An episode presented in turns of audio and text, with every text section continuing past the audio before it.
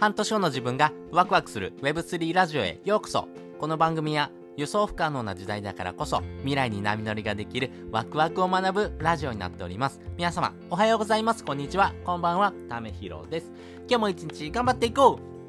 う。ということで今回はですね失敗から学ぶことっていうところをですねテーマにしてですねちょっとお話したいなと思います。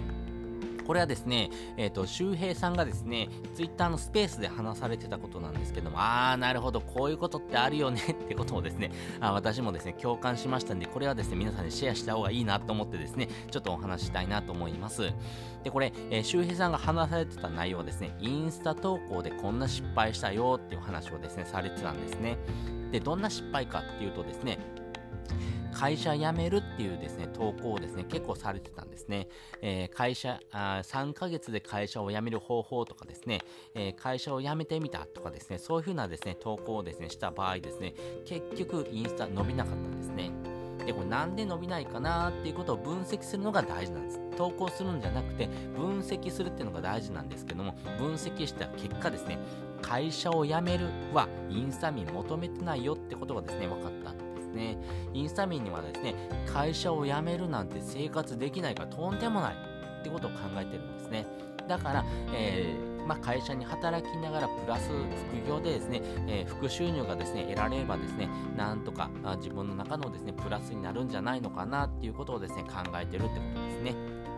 この気持ちですね、めちゃめちゃわかるなと思ってですね、えー、僕もですね、えー、会社辞めるって言われてもですね、結構怖いなと思うんですよ。えー、辞めたらですね、生活のインフラがなくなっちゃうんじゃないのって思いますし、やっぱりですね、固定でですね、お金をもらえるっていうのはですね、安心感があるからこそですね、会社にですね、働き続けるっていうところのですね、労働のですね、仕組みをですね、えー、使ってるんですけども、なかなかですね、そこからですね、一歩を踏み出すっていうのは難しいです。えー、結構勇気がいりますし、えー、ゼロからですね、自分でですね、何かをですね、始めてみるっていう場面ではですね、やっぱりですね、え自分の中のですね、度量っていうんですかね、えもともとですね、えー副業からですね、本業にですね、えー、チャレンジしてもいいなと思えるようなものがですね、えー、出てきてないとですね、その踏ん切りっていうのはつかないなというふうに思ってます。この気持ちすごいわかるので、あな、なるほどな、こういうふうなですね、えー、見てる側のですね、気持ちをですね、ちゃんと組み込んだですね、発信をしないとですね、いけないなと思いましたし、こういうようなところをですね、えー、ちゃんとですね、寄り添ってあげるようなですね、発信をするってことはですね、すごい大事だなと思ってます。もう私もですね、いろんな失敗をですね、数々繰り返してきた中でもですね、あ、これはですね、やっぱりインスタっていうところのですね、えー、部分はですね、これからめちゃめちゃ伸びしろがあるので、これは伸ばしていきたい領域だなとは思ってるんですけど、なかなか伸びないなと思う人はですね、やっぱりインスタ民のですね、気持ちになって考えてみるっていうのが非常に大事ですし、これインスタ民はどういうことをですね、望んでるのかなとかですね、見てる自分がですね、どういうふうな気持ちでですね、そのインスタを見てるのかなっていうことをですね、ちょっと言語化してみる。まあ自分で自分のことを振り返るって結構難しいんですけども、そういったことをしてみるとですね、あ、なるほど、こういうふうなことを見てるんだったら、こういうことを考えてる人いるよねっていうことからですね、投稿を考えてみるとかですね、まあそういったところのですね、えー、アイデアのですね、えー、まあ、つなげ方っていうところもですね、学んでいってほしいなというふうに思っております。ということで今回ですね、えー、周平さんのですね、ツイッターのスペースからですね、ああ、なるほど、そういうことあるよねってことをですね、学んだ回というところで、失敗から学ぶことっていうのをですね、ちょっとお話ししてみました。まあ自分自身がですね、発信してることってですね、自分の目線なんですけども、えー、これを見てる側のですね、目線でですね、ちゃんと想像してですね、えー、こういうことを見てる人はですね、こういうことを考えてるんじゃないのかなってことをちゃんと分析しながら、えー、コツコツと修正しながらですね、え続けていくってことがやっぱり大事だなということを思いましたんで、皆さんにもですね、ちょっとシェアしたいなと思ってですね、今回の放送しておきました。で、本日の合わせて聞きたいです。